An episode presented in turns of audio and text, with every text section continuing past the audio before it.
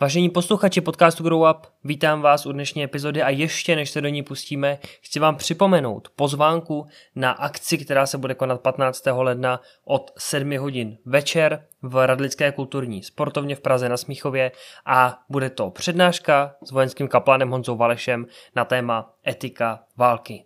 Předprodej je v síti Go Out, budete na něj mít odkaz i právě v popisku dnešní epizody. Originální rozhovory se zajímavými osobnostmi, inspirativní biblická vyučování a skutečné příběhy obyčejných lidí o neobyčejném Bohu. Vítejte v podcastu Grow Up.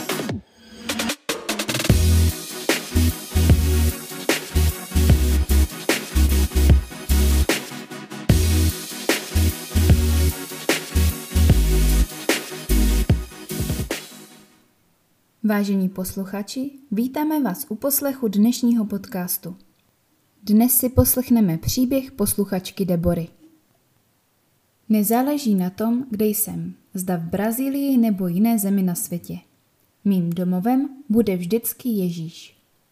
Ano, přijala jsem Ježíše Krista jako svého spasitele.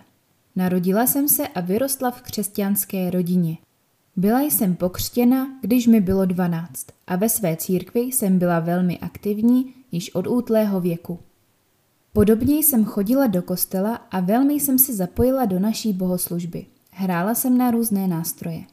Přesto jsem ještě neměla skutečné osobní setkání s Ježíšem. Když mi bylo 18 let, jedna z mých kamarádek ze střední školy se se mnou podílela o příběh o tom, jak se osobně setkala s Ježíšem a jak to změnilo její život. Ten příběh opravdu upoutalo mou pozornost a uvědomila jsem si, že jsem stále neměla skutečnou zkušenost s pánem. Toho dne jsem šla domů. Klikla jsem si a upřímně jsem se modlila a zcela mu odezdala svůj život. Od toho dne pán Ježíš skutečně a úplně proměnil můj život. Krátce po tom dni jsem začala mít velké zkušenosti s Bohem. Dokonce jsem měla sny, ve kterých ke mně mluvil. Ze všech mých zkušeností byla moje největší touha, kterou mi Duch Svatý vložil do srdce, učit se Bibli. Pamatuji si, že jsem věnovala hodně času čtení a studiu Bible a moje srdce kvůli tomu opravdu hořelo. Po nějaké době začal Duch Svatý působit na mé srdce – ať sdílím s ostatními to, co jsem se naučila a ať si to nenechávám pro sebe. V průběhu let mě pán umístil do vedoucí pozice v mém sboru, kde jsem měla příležitost a výsadu učednicky vést mnoho teenagerů, učit v nedělní škole a vést malé skupiny.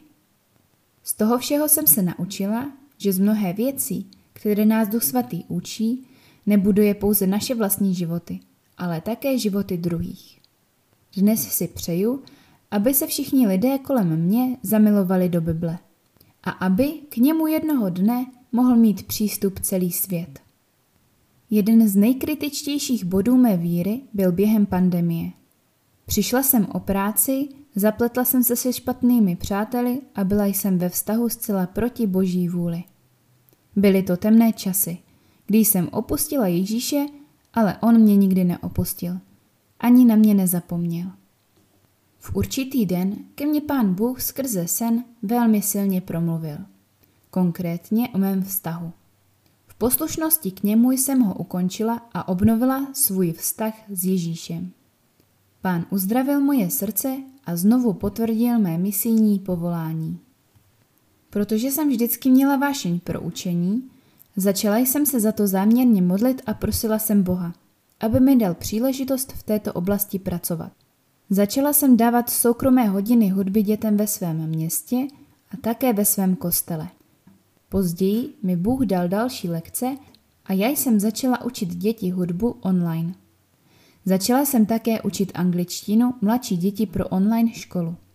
Po těchto zkušenostech jsem skutečně cítila, že mě pán povolal k učitelské profesi a že to budu moct použít jako nástroj k vykonávání misie po celém světě.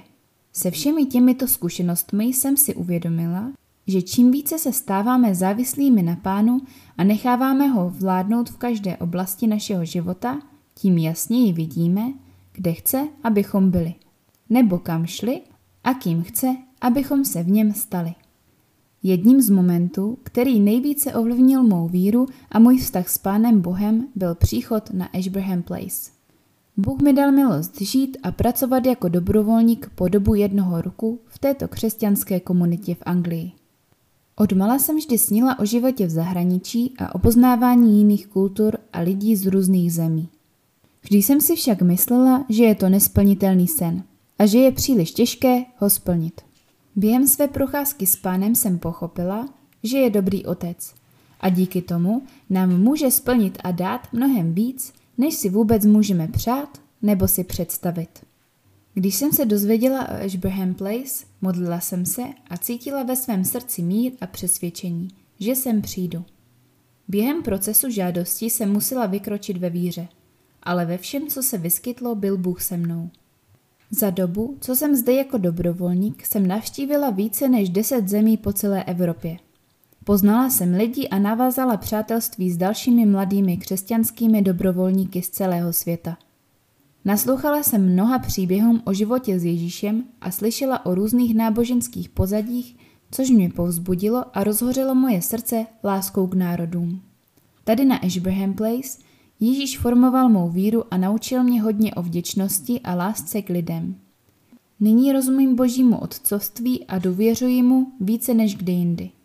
Moje víra zde vyrostla a je krásnější než kdykoliv předtím. A nakonec, během života v Anglii, kde je počasí úplně jiné než v Brazílii, jasně jsem si všimla rozdílů mezi ročními obdobími. Prostřednictvím toho mě Bůh poučil o důležitosti ročních období a jejich cyklů.